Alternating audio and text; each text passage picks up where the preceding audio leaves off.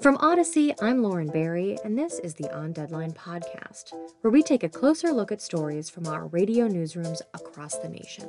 Today on Deadline is looking at the crisis at the border. In fiscal year 2023, Customs and Border Patrol reported that 3.2 million migrants crossed the southern border into the United States. That's almost 500,000 more than in 2022 and nearly 1.3 million more than in 2021. Conservatives have continued to push for Democrats and President Joe Biden to pass legislation allowing the flow of migrants, which they describe as a catastrophic situation. Texas officials say illegal immigration costs its taxpayers nearly $13.4 billion a year. That state has been sending migrants to places like Chicago. In the Windy City, one child died from an illness at a migrant shelter this week, and several more were transported to hospitals. It's a bad situation, one migrant told CBS 7 in Chicago. There are a lot of sick children. Florida, New York, Los Angeles, San Francisco, and more are also struggling to come to terms with the influx of migrants financially, in terms of housing, in terms of healthcare, in terms of education, and more.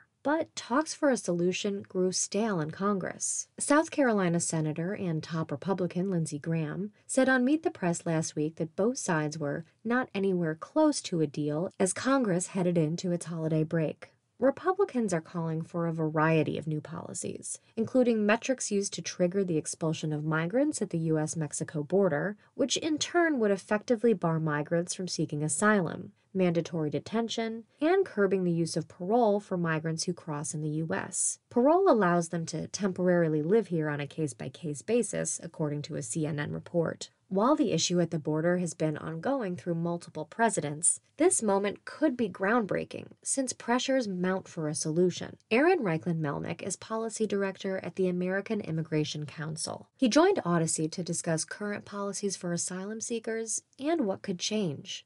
Okay, so there are a lot of things tangled up with each other in this funding to Ukraine, protection at the border. Republicans are saying this deal's about tightening border security, cleaning up the country's asylum laws. But what what are the potential impacts of this deal if one is reached? Uh, first of all, this is a deal that Republicans have been pushing in exchange for their support for funding uh, Ukraine, and they have said that they will not vote for any funding for Ukraine unless some there is a crackdown at the border.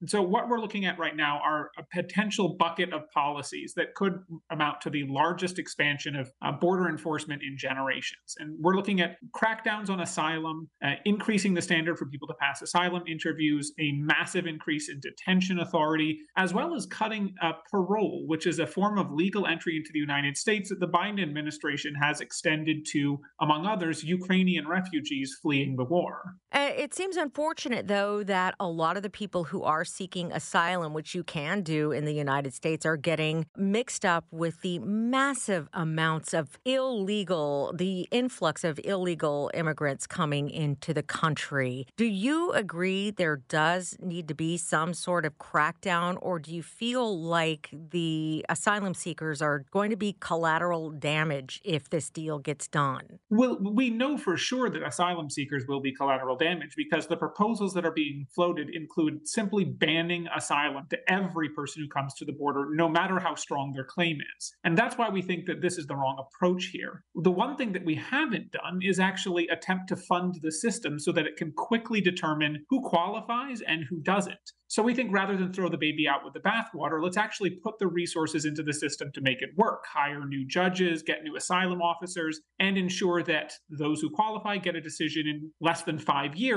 and those who don't qualify get a negative decision also in less than five years. So, you know, our immigration policies eh, have been broken for what seems to be decades. It's not one party or the other. This has spanned across multiple presidents, but people are talking about the risk for President Biden and his reelection campaign if he does make this deal with Republicans. Is there a risk or is there an upside to this? I think there's definitely a risk. And that's because a lot of the policies that we're discussing right now aren't going to have any significant impact on border crossings. There will, of course, be a short term drop in crossings as migrants take a wait and see approach, just like we saw in May uh, when Title 42 ended and migrant crossings plummeted. Uh, but then over the next few months, crossings began rising and rising and rising. And today they're back to the level that they were before Title 42 ended. So any new policy would see a similar impact. And that would mean that around June, July, or August next year, we would see border crossings right ahead of the election, just as high as they are now, uh, and with more calls, you know, to go against the president. And at the same time, we would see that the laws themselves had changed for the first time in nearly 30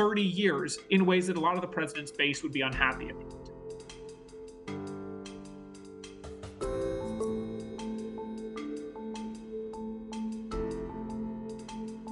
Republicans fighting for tighter border restrictions are trying to use it as an incentive for Democrats who are focused on finding ways to help the nation's allies currently engaged in war. Republicans are tying the two together, spending on border security and spending on Ukraine and Israel. Alexandra Filindra, a political science professor at the University of Illinois, joined Audacy to discuss the compromises both sides may have to make. What do you see as the significance of tying this uh, border funding to uh, Ukraine and Israel, to the border pl- policy, uh, merging those together, if you will? I think it's um, it's very astute on the part of Biden. It's the only way that he has to get what he wants, which he recognizes and probably correctly that the foreign policy goals of dealing with Ukraine and dealing with the Middle East are uh, the primary goals right now for the U.S. Those are really, really serious problems. And he is willing to sacrifice uh, the progressive immigration agenda for his foreign policy goals. And it is on his part, it makes some sense. This is the ideas that are being uh, considered in the Senate right now are quite astonishingly right wing. It, is a major shift to the right compared to where the Democratic Party has been over the past like 30 years. However, we are seeing already a softening on Democratic on the Democratic side on immigration because basically Democratic cities have been affected by the movement of asylum seekers into the cities, and Democratic states have uh, been very upset by the lack of federal support. So already the Democratic public public has been moving into a more restrictive direction on immigration. So Biden expects that this is not going to harm him uh, as much as it's going to help him in the middle even if it loses him some progressive young people and uh, some people of color. It looks as though some of the conservatives in Congress want to rewrite or tighten the rules on who can seek asylum and the criteria for seeking that. What are your thoughts on it? It's a very restrictive policy that is being pursued. Basically, they are thinking about um, making permanent uh, Title 42, which is uh, a rule that Trump instituted during the pandemic, which essentially requires asylum seekers to be to stay in Mexico and and basically wait until their process their uh, application is processed through that. Also, um, they want to have expedited removal of undocumented uh, people from the U.S. Uh, for the entire territory rather than the border itself. These are quite extreme policies and also very costly, some of them, for the U.S. So, for example, one of the ideas that is being uh, discussed is that all asylum seekers and undocumented will have to be put into detention. That's um, that's costly. Detention costs a lot of money. So uh, I don't know if there is enough appetite in the American public to pay for all of that. Um, but certainly, all these ideas that are being considered are way beyond what the Reagan administration or the Clinton administration in the 90s considered. And the Clinton administration policies were very, very restrictive in uh, in '96. So um, this is going to be even more restrictive than uh, the Illegal Immigration Reform Act of 1996. What are the asylum uh, criteria rules right now? I mean, it's not like people wanting a better job in the U.S. can just apply for asylum. I mean, it's pretty strict already. It's very difficult because you have to prove that you have a credible fear of persecution. And the criteria for that are very hard to match. And not only are they hard objectively, without a lawyer, uh, which people at the border and who are asylum seekers are not entitled to. It is very difficult to actually convey your credible fear of persecution in the context of um, being at the border in front of a border agent. Because imagine you have like traveled and walked for days, you don't speak English necessarily, and you're in front of an authority figure who's asking you questions that are not necessarily easy to answer. So to tell them your story is not necessarily enough to meet the criteria for asylum. So very few people actually get asylum. It's a very hard road to um, basically legalization of legal access to the U.S. Very, very few people actually get asylum. So most of the of these cases are denied anyway. To hold them for months or maybe for years at the border until these cases are adjudicated when we don't have enough officers for the adjudication and basically it would be an even bigger backlog. Um, it's quite punitive.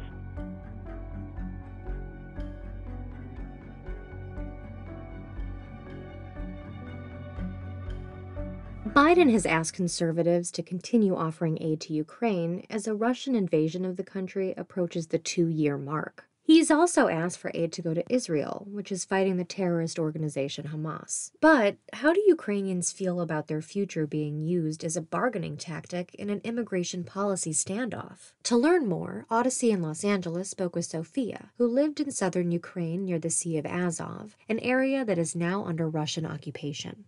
Is there an erosion of morale uh, among uh, people that, that you associate with, people that you know? Uh, because, as I pointed out in the introduction, uh, there does seem to be, uh, if not waning of support for Ukraine, questions increasingly being raised in the U.S. and even mm-hmm. in Western Europe about continuing to support uh, the mm-hmm. military mm-hmm. efforts there. Well, yeah, I, I, you know, it's a very difficult question because it, the situation here in Ukraine is quite tense and stressful, of course. And in recent months, we have seen that the discussion around support for Ukraine changed a lot. And what, from what I can see here, we understand that this is largely connected with the pre-election races in uh, in the U.S. And we saw a similar situations recently, as you said, in Eastern Europe, for for instance, in Poland, where the desire to win elections led to speculations against the background of Russia's war against uh, against Ukraine. And what what I think that many in Ukraine think that the threat of a decrease in support for both Ukraine and uh, other countries like Israel may indicate that the U.S. doesn't want to go into a direct so-called confrontation with Russia because perhaps the the U.S. doesn't have enough power to respond to Russia. But I don't want to think uh, that this is the reason. I just, from from what we can see right now, is that Russia is preparing for a long war, and they are getting ready to to fight for a long time. And this is very confusing for us, seeing that U.S. is not reacting to this uh, threat because so, Sophia, clearly Russia would, yeah. Right, but, but let me ask you something. The last time uh, we talked, and and when we talked to others in Ukraine throughout this time just about everybody was very confident when asked the question if Ukraine is going to win against Russia. And just about everybody that I can remember, including you, gave a very quick response yes. Is that certainty still there? The certainty is still there. Uh, the question is only how much time it will take. Because as I said before, and I'm, I'm going to repeat this once again, we have no other options but to win because this is the question whether we are going to live or die. We had like five air alarms in Kiev in, and in Ukraine today. Air defense shut down ballistic missiles over Kiev. So uh, the question, what is going to happen if uh, Russia continues to fight in Ukraine, uh, is very, the, the answer is very clear. They they want to destroy Ukraine as a country and destroy most of our citizens.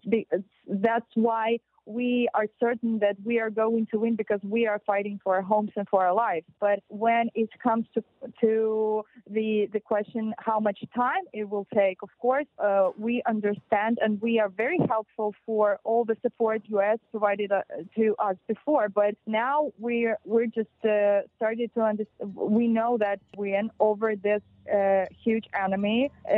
It, uh, I mean, it may take a little longer than we thought when the situation with uh, our support was more mm-hmm. clear.